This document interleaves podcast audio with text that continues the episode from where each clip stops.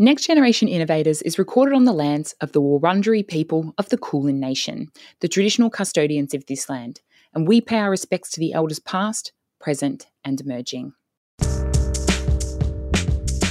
Hi, I'm Alicia Stevenson, Chief Commercial Officer at Future Women. We're working on a new season of Next Generation Innovators, a Future Women podcast in partnership with AusIndustry's Entrepreneurs Program, and we'll be back in your ears soon. In the meantime, we have a special episode to share with you from when Brooke and I caught up with one of my favourite female founders, Jackie Savage. Jackie is the founder of MedCorp Technologies, a medical device company developing wearable technologies for the healthcare industry. She's also the founder of baby education product company MeoPlay. Jackie, welcome to Next Generation Innovators. Thank you very much for having me. I was wondering if you could, for us, briefly summarize what your two businesses do and how, if at all, they intersect. By way of background, uh, for those who are listening, I'm a, a biomedical engineer by training. Um, I studied product design engineering and then went and specialised in biomedical engineering. Um, and that was very much the foundation of, of what brought out these two businesses. So in second year university, one of my close friends passed away from an infection while she was receiving chemotherapy treatment. Um, and that was a massive, massive moment for me. Um, in that moment, I was, you know, obviously studying at the time and I knew that this was an industry I wanted to make a difference in. And within a couple of months after her passing, we had another two close family friends pass away from exactly the same um, circumstances. And that very much led to me getting rather angry and disappointed in our healthcare industry and wondering why we're having deaths not as a result of chemotherapy or cancer progression, but why are we having deaths as a result of infections? Uh, and for those who aren't that um, you know, well versed in, in healthcare in that respect. Obviously, chemotherapy suppresses the immune system, so it makes patients highly susceptible to infections. And I continued doing a lot of research and learnt um, quite quickly after liaising with some of the heads of oncology at the hospitals here in Melbourne uh, that infection was one of the primary causes of death for patients receiving chemotherapy, not cancer. And the only way in which we could prevent these deaths from happening was to enable early detection of these infections. And that was currently being done through methods of intermittent measuring of your temperature orally, which is incredibly inaccurate and relies on the patient to take their temperature when they feel unwell. And when you're having chemotherapy side effects, how you discern between having a migraine and feeling nauseous and having a fever is really challenging. So that was the biggest issue we had. So it was from that moment, and I was 21 at the time, uh, or 20 at the time, so that would have been 11 years ago now. Uh, I knew that there was definitely a need for enabling continuous monitoring of core body temperature in, in a non-invasive capacity that was highly accurate, that we could enable the early detection of infection in at-risk patients remotely, not in the hospital, but in the home, which is where it was most critical. And so that was what created MedCorp. And so MedCorp today, we have developed a patch worn device that's worn on the chest that measures core body temperature within clinical accuracy. Um, of uh, within clinical accuracy, so it's it's a continuously worn device, and we can detect infection within about 15 to 20, or detect the presence of a fever, which is an early indicator of infection, within about 15 minutes um, which obviously in the current environment that we have is is incredible. um, and so MedCorp now purely operates as an R&D business where we are very much dedicated to developing um, a range of wearable technologies that very much use that as our platform piece of technology. And uh, there are multiple um, variations of that and that build on obviously that also piece of technologies that are in the pipeline for the monitoring and management of patients in the home and also in the hospital. Um, and then there's MeoPlay, uh, which a lot of people look at me and I've very much been pigeonholed in the in the medtech space for quite a while now. And to to come out with a baby product company as of four years ago, in parallel to a quite a deep tech medical company was was quite was quite a shock to I think a lot of people.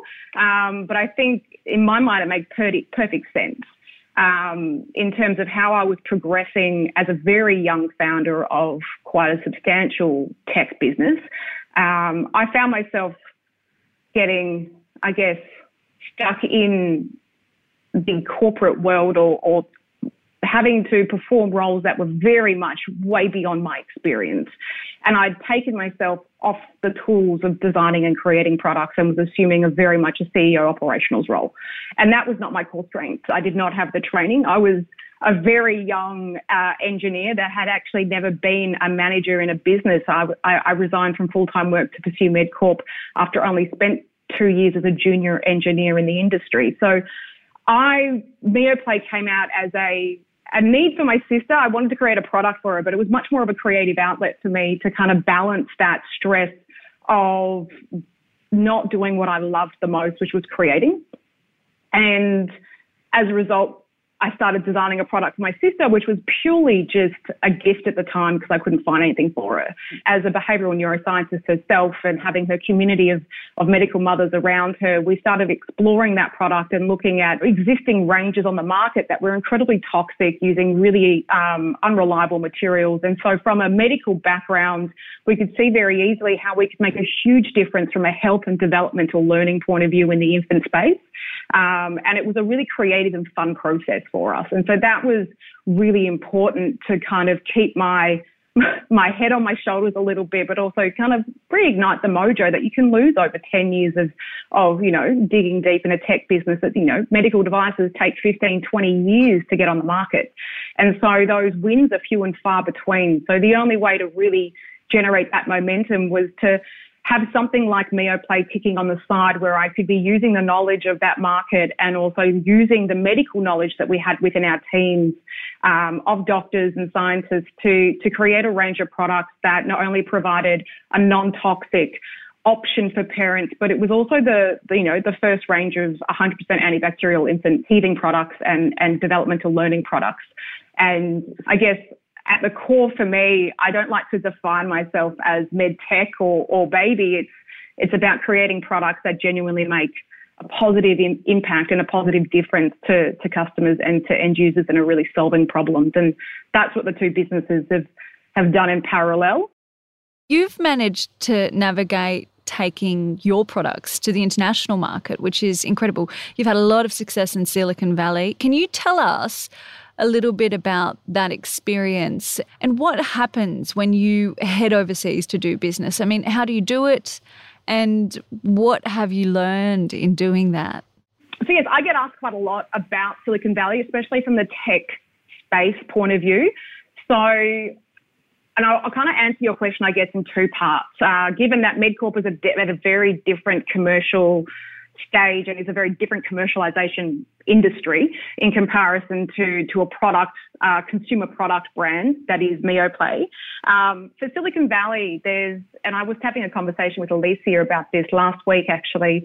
Um, you know, so often we hear about the incredible startup ecosystem that is Silicon Valley. And we quite often want to see and learn from that and understand how do we replicate that here in Australia, um, and how do we, you know, generate that that kind of beautiful culture that has enabled so many startups to be successful in Australia, so we can, you know, grow our own local economy. And for me, Silicon Valley was an incredible experience, and it made me understand why so many businesses leave Australia. Uh, and that sounds terrible to say, um, but I'll give you the reasoning behind it, is that in Australia, we are so risk averse. Um, it is a part of our culture through and through that we, we will never go into a, a room full of investors and pitch an idea. Um, our idea has to almost be proven before we do that, um, purely because that's the way in which we're raised. That's the way in which our culture works. We don't we don't have that showman, salesman culture. Um, it's very much that proven modest, um, almost conservative approach in, in that commercial capacity, which is brilliant, to be completely honest, because we don't really back things unless we're pretty confident it's going to be a winner.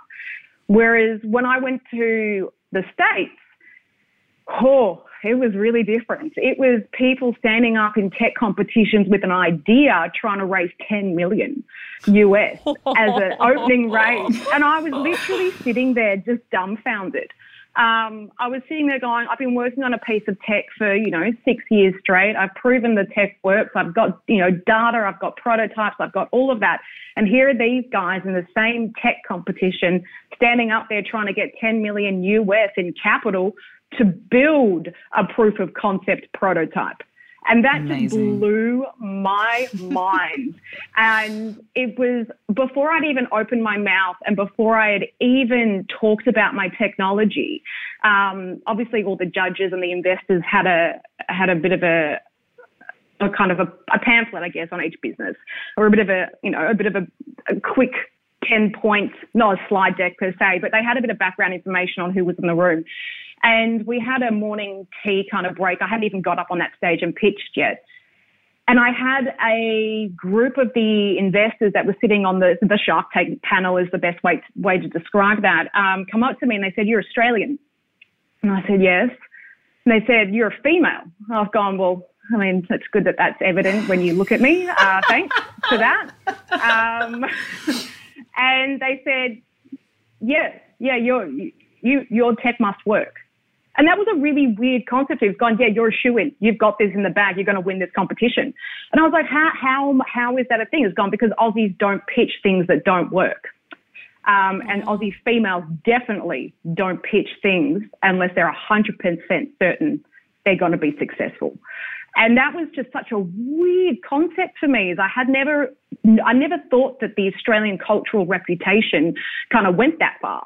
And in America, it really very much is is that you know is that mentality. Is Australians are not the not the salesmen. We do not back anything unless we're really confident in it, which makes us a great investment opportunity because we've already done the internal like slaying of our own insecurities um, so that we're not about to go stand up there and, and, and have egg on our face and, and not deliver on something. And I think the female um, point of view is also really valid is that as women, we, we tend not to back ourselves fully. And so that is another layer that just compounds that in terms of if you're standing there as a female tech founder from Australia, that, that you've got a pretty good chance that you've got what it's made of to actually see this through because there's a good chance you've already actually done it.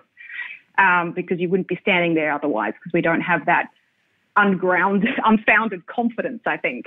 Um, so that was really, really interesting. And, and immediately, I obviously, from that whole experience, we, we did end up winning some seed funding from that, which was, was great. Um, and, but that whole experience to me immediately just, just shone a light on the Australian culture and how we, and how it is so evident why businesses leave Australia to go and be commercialized and be successful in, in, in the States and other countries because in Australia it's, it is harder. Um, hands down, it is harder. We do have that beautiful underdog cultural, like supporting the Aussie battler, but as soon as you show signs of success, you tip over into the tall poppy syndrome and people will start to tear you down. And that's something I think every single founder of a business who has started to show signs of success has experienced here in Australia.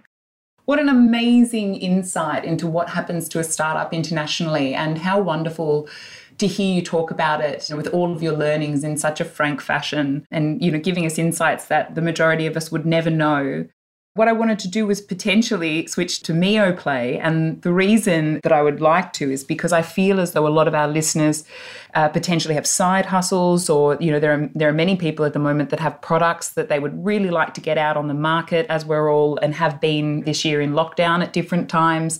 There are a lot of fantastic ideas coming from, from women and from female founders we're seeing, especially in the future women community coming through. You started Mio Play to create a gift to get back on the tools. But it has been, and it cannot be ignored, that it is now a wildly internationally successful baby brand. Why do you think that your products have been so successful? Did you have any experience in the industry before you started? No, that's actually probably been the hardest, the hardest thing for me. Um, is I don't have children, yet I own a baby product brand. So trying to get credibility from a marketing angle as somebody who doesn't have have children, and I'm very open about that. Um, it's really challenging. Is why would you buy from Jackie Savage, who is a 31 year old tech founder that doesn't have kids, when I can buy from a mum that started up business out of the home and she pours her heart and soul into it. I want to support a local business, and that's why my sister features so heavily in the brand. And by all means, my sister has having the children and being a developmental learning and neurobehavioral scientist, it's so important to have her involved and to have her insight. And that has always been, I think, the success behind MedCorp and MioPlay is that I don't put myself in the product. I don't design a product for me. Is that I think what I do well and what you need to do well as a founder of a business is I think they call it founders-itis, is where you've got the, the crazy tunnel vision for a product. And so you can't see anything outside that, that tunnel. And you don't regularly or readily listen to, to people who have views that might contradict your own views because you're so locked onto it. Um, and so for me, I think I started a little bit like that, but I got that ripped out of me pretty quickly when I brought on advisors. and I was very young when that happened. So that was always something that was I was aware of or something that I knew I had to be very self-aware that I wasn't getting too locked into an idea and designing for me and what I thought was right and that I surround myself with people who know more than me, but I also make sure I break it down and know who my actual customers are. And that was a big learning for me was understanding who my end users. So in product design, you have your end users and we design for the user. And a lot of times people put themselves as the user and they're like, I want to design for me. I like these aesthetics. I like this genre. I like leather this and all of that because I like that. And I'm probably the demographic that will purchase it. Um, where in actual fact, the end user might not be your customer. So by example, I think this is probably the most critical thing for anybody who's developing a product and turning it into a business. If you get this bit wrong, you're setting yourself up for absolute failure. Or reworking an entire range of product. So I'm just going to show by example. For MedCorp, our end users are patients, but our customers, we have four customers the customers are the people who are actually going to pay it and who are the ones who are going to make the purchasing decisions. So within MedCorp, we have the four part customer base, but I'm designing for a patient. So who do I listen to? And we, I learned this very early as I designed 100% for the end user, being the patient. And then when we went and started getting advice on how we commercialize it, that's where the entire product got ripped apart and we started from scratch all over again. So we redid two and a half years of development when we learned that our four customers were number one, government, being Medicare. They reimburse everything. They are the number one payor in the healthcare industry. The second is the healthcare facilities. So making sure you're communicating with the hospitals and understanding how and what they want to see within their healthcare system and what's going to be their purchasing decisions on allowing that product to come into their facilities. The third is either your, your healthcare professionals being your nurses and your doctors because they actually have to set it up. They have to educate people how to use it. And then you have your patients. And that was really, really critical. The entire device changed dramatically based off the fact that we had to satisfy those four customers. And then for MioPlay, it was the same. It was, I'm designing for the baby, to, you know, provide a superior developmental learning tool that, you know, really triggers all of those behavioral neuroscience kind of elements in that developmental learning kind of stimulation. I want it to be 100% non-toxic. I want it to be antibacterial. I want to be doing quality materials, but then I'm actually looking at who's buying it is the mums. And if they're buying it in a store, it's the retailers and the distributors as well. And so changing the way in which we design products to do that was really evident in MioPlay. And I think a lot of people look at MioPlay and they see immediately beautifully designed products that are aesthetically very pleasing. And they definitely are. And I'm not going to discredit that. And a lot of our purchases kind of come from, oh, that looks pretty, let's buy it. And they might not fully understand the science that goes behind everything we do. And we are just full science and healthcare at our very core until they've kind of already bought into the product and are reading more information about it. But the reason for that is I spoke to distributors and retailers before I'd started designing the range of products. And they said, this is great, but you need to allow 80% of your budget for marketing. And I thought that was just absolutely insane. They've gone, you are a small, small brand in a very, very competitive and flooded market. How are you going to stand out? And I was like, well, nothing looks the way. And like, I like, I have a very unique style when it comes to design. Everything I do looks very organic and very Scandinavian in that way. So there's obviously, I have an aesthetic that I like for how I design. And I knew there wasn't a lot of that in the market at the time. So I thought, well, if I have to spend 80% on, on marketing and communication to get our brand out there, why don't I just, why don't we build that in to the product? And when I say build that in, that's where the aesthetics became so important. I knew I could do really high quality photography. I knew I could design a product that was different and would catch people's eyes. So the aesthetics and the actual visual design of the product became incredibly important because it then built in a lot of my marketing. A lot more people would click on something that was really pretty and aesthetically quite unique and different and modern in the baby industry as opposed to if they clicked on something that hadn't had that attention but has exactly the same benefits as our product did, it would then become us spending a lot of money to get them to click on that and then to learn about that. Whereas I've took the strategy of let's build aesthetics and make that a real priority for the business. And then once they're in there, they'll then learn about why we've actually created the way we have and all the science and the health that goes behind it. And that was really, really important. We're going to take a quick break and we'll be right back after a message from our partner, AusIndustry's Entrepreneurs Program. The Entrepreneurs Program can get you from where you are to where you want to be. Our team of independent business experts can help you bring your ideas and innovations to life. We've got the tools and the networks to get you on the way. And you may be eligible for funding to make it happen. To find out how the Entrepreneurs Program can help you take your business to the next level, visit business.gov.au forward slash EP or call 13 28 46. Future Women is dedicated to helping women connect, learn, and lead. There's a price point to suit all budgets, or talk to your company about a corporate training membership to advance your professional development. Just head to futurewomen.com. Welcome back to Next Generation Innovators, where our guest today is Jackie Savage from MedCorp Technologies and MioPlay. It's amazing to hear you talk about this because it does sound like you value the input of, of a lot of other people and you're bringing in all of these different perspectives. But you've been a solo founder across all of these businesses. Was that an active decision? Did you ever think I should bring on a partner or, you know, I can't do this alone? Oh, every day. Um, I I uh, never wanted to be a solo founder. Um, no, I don't think anyone wants to be solo in this journey. Um, I have within MedCorp, I did I did bring in um, co-founders and tried to make that work. Um, but having, I think the thing that you need to remember is I was 21 when MedCorp started. So the people I bringing, I was bringing in were college, you know, friends of mine that I went to uni with. And, you know, bringing someone who's 25 or 24 into a medtech startup as a CTO position um, is really challenging because obviously they have their own career pathways, but you're still so, you're growing so much in your 20s.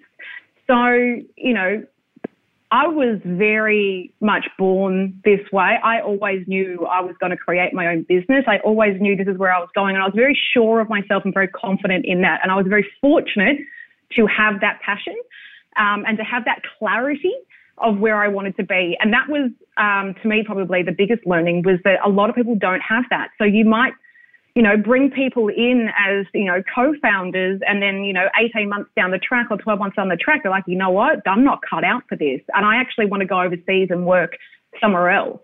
Um, and, and you've got to be respectful of that. And I think you've got to, you know, for me, I'm incredibly grateful and very lucky to have have the focus and the the vision that I do have and, and to be so sure of that this is the path I want to be on. I think there's also positives to being a single founder, um, especially if you do, you know, run the business in the way that I did. That I managed to bootstrap a lot of MedCorp um, through through MioPlay, and it gives you a lot of flexibility, and it gives you the in some in some cases it gives you a lot of flexibility. In other cases, you kind of sacrifice a huge amount for the businesses, but it um, it gives you the opportunity to really, really be, you know, the very, very definition of agile is that if you're, we use all profits from Meaplay are donated to MedCorp. So we, we have an entire commercial line under our, you know, under the business umbrella. We have a consumer baby product range that funds, funds all of MedCorp's R&D.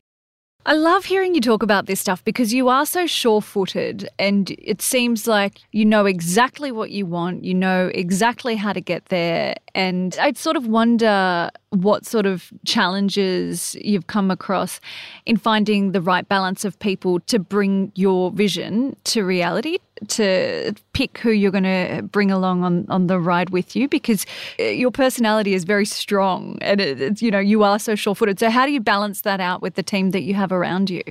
Uh, I'm very flattered that you think I'm so sure footed. Uh, I think behind every decision I make, there's probably about 40 hours of me talking to all my mentors, advisors, and friends to get their opinion first before I pull the trigger on anything. And so it comes off with confidence, and I'm obviously doing something good as a as a leader, so that's good. But there's a huge amount of people behind me. It's not just me, and I really like to be quite transparent and honest about that. Of course, you have to have confidence in yourself to be able to do what you're doing. And you don't attract people around you unless you have a clear vision and confidence, but more importantly, drive. I think the confidence is something that comes out of that. I've never really seen myself as a hugely confident person. I question myself continuously and I'm continuously outside of my comfort zone all the time but I do have drive and I am very mm. dedicated and I work hard. And I think that just pushes all of my insecurities out of the way. because for me, it's as, you know, a CEO or a founder and a director of a business, it's, it's your job to to make sure that business is successful, not put your own insecurities and fears ahead of the business. I am not the business. I'm an employee of the business, I think is a really unique differentiation to make as a founder because a lot of founders put themselves as the business. It's my business. I am the business. And as soon as you do that, you're projecting your own insecurities onto that. So, what then are the key takeaways for all of those people listening at home or in their cars? For those that say, I've got a really cool idea and now I just want to make a product? A great idea does not make a business. Hands down, is that any uh, great ideas, and this sounds horrible, are cheap. Is that you can get a great idea. It may be, you know, a moment in time, but ideas are cheap what makes a great business and what makes a successful business is that you need to create a product or provide a product and a service that 100% addresses the need of your target market. You need to be addressing a need. You cannot do a Me Too product and be like, I'm going to make it look cooler and then go, because you'll end up spending 90% of your revenue on marketing and it's going to become a marketing and education piece for your customers. So number one, I would say is investigate your market, understand who your customers are, understand who your users are, you know, interview them. Facebook is an incredible tool for surveys. Anyone that's seen surveys pop up on Facebook, it's market research. And if you're going to be running a business, you should start there and you need to be investigating what are the problems, what are the stresses, what are the issues that this target market has don't try and project what you think they need. Ask them what they need because then it's an instant sell. It's an easy sell and you'll spend a lot less on marketing doing that. So I, I a lot of people get really kind of shut down when I say a great a great idea doesn't make a business and ideas are cheap. Um, but it is it is true and it's the hard truth. And I think if we want to see more and more businesses come out of Australia and be successful, we need to be I, I I'd like to hope that that sharing that truth is actually going to get people thinking differently. So definitely do your research. If you're addressing a need in the market and you understand your customers and your users intimately, it's going to be a really easy sell. Another piece of advice that I would do is make sure you surround yourself with people who are going to call you out on your bullshit make sure you've got people who are going to keep you in check, like people who are really going to be, you know, put their hand up and say, hey, I don't know if this really aligns with the vision of what you've said, or I think you're shifting your brand values a little bit, which is going to be confusing to your customers, or you haven't really got a clear understanding of how you're communicating to your audience or somebody who's really just gonna gonna call you on it, I think is really valuable because the worst thing that you can see is that you know the worst thing you can do sorry is surround yourself with people who think your idea is amazing and then you go out and you do something and you know we always say hindsight 2020 vision but get yourself some mentors and get yourself some experienced people who've got that hindsight and can share that with you so that you can streamline those failures or, or know what failures are coming or, or hard times are coming or what concrete is coming so that you can, you know, you have the best chance of making the decision beforehand. I think people who just offer praise and say that what you're doing is great, I think, and if they genuinely have experience, are robbing you of an opportunity to learn and an opportunity to be successful. So surround yourself with people who are genuinely interested in you being successful, and they're the people who are going to tell you and call you on the on the bullshit. The last thing that I would say in the piece of advice is done is better than perfect. So don't be a perfectionist. I'm an ultimate perfectionist, and I learned the hard way that you can't keep being a perfectionist. Get it out there. Get a get a you know one product out, test it in the market. Don't commit fully to everything. Just get something out. Get the feedback.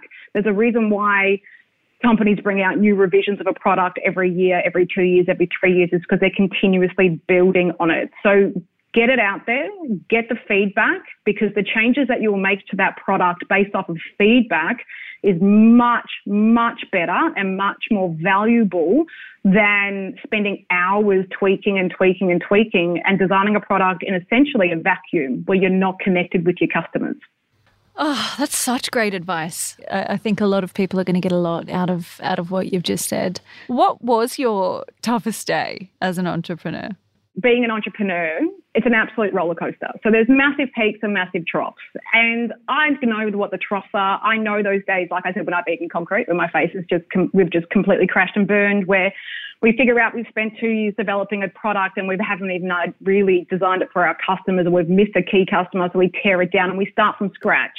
Or we miss out on a government grant or a tender or a massive contract or we end up closing a negotiations that went for two years with a massive pharmaceutical company, or there's all of those moments which are clearly the troughs in the roller coaster ride that is being a founder of a startup.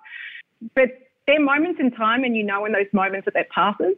I think the hardest day, and this is being incredibly honest, the hardest days are the days where you genuinely run out of energy. It's where you, nothing bad necessarily has happened, but you're stagnant, like nothing's happened. So there's no measure of progress. You're stuck in what could feel like months of one step forward, three steps back, or not even moving at all. I think when you're on the roller coaster ride, you, you have at least a gauge that you've come down, that you know that there's movement, that you know you're moving through the motions in the cycle, and that you pass through that and we'll fix it. And there's a problem and there's, there's a way in which we can solve it. For me, the hardest days is where it's not a problem to solve. It is genuinely, we can't move the company forward for whatever reason in the development process. And it's so hard to keep breathing energy into the business as the founder. And in my position, you know, it's our job to be the inspiration or the leader and, and provide that motivation. But when you personally don't have the motivation anymore yourself, you don't say that to your team. And you've always got to put on that front that you are 100% positive about your business every single day and that it is great and awesome.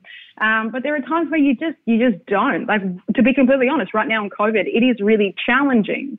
You know, there's been days where it's been very challenging to jump on a call or a, or a presentation or a podcast and speak positively about our business and our journey when you feel like you're just sitting stagnant and you can't move. And so for me, they are actually the hardest days when nothing's happened because it is, there's no, there's no lever I can pull to shift it. It, majority of the time it comes down to just mental exhaustion and that is a, a massive topic that probably could be a podcast in its entire self is founders' mental health.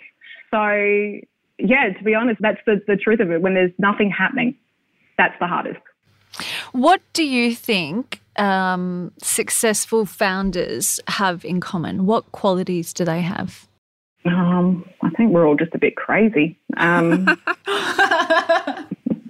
A lot of people have a lot of different comments on that. I think a lot of people say passion and commitment and all of that. And I think the passion element is something I think you're born with. Your interest and your passion, it is, you have no control over that. That's definitely something what you're born with. But what you can really learn and what I think over time strengthens you as an entrepreneur and what I think the most important the important thing over at the end of the day that you have is resilience. It's not a sexy term, it's not an inspirational term, but it is a hard process. And it's not hard in the sense of what you're trying to achieve has never been done before. For some people, it is, but it's not hard in that respect. It's hard from the respect that you need to be able to go the distance. You need to be continuously able to pick yourself up again and keep walking. Mm. It's not like you're doing a sprint up a hill that seems impossible. It's you're just walking essentially for a really long time or jogging for a really long time. You've got to be able to just keep going, keep putting one foot in front of the other. And that just takes just sheer resilience and, and dedication to, to what you want to achieve.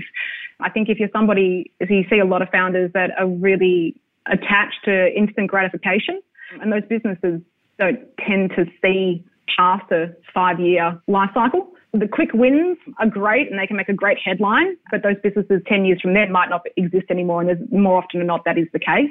And that's because it is, they're making short term success goals their priority rather than the longevity of the business. And I think that just speaks volumes to the fact that as a founder or an entrepreneur in terms of building a business, you've got to be thinking and accepting that this is a long process. And it is sometimes a really slow process and you're going to get knocked down. And all you need to do is just make sure that you have that resilience and that strength to stand back up and just keep putting one foot in front of the other. And you'll do it. It's literally, it's, that is the hardest part of the work, which realistically it's not that hard to keep going. Maybe not for you because you are a superstar. Absolutely. I think that's an incredible, incredible piece of advice, Jackie. I think mm. people don't realize the sheer long burn that is a startup mm. because the way we talk about it in society is this person made a business and a year later, voila, they are a millionaire.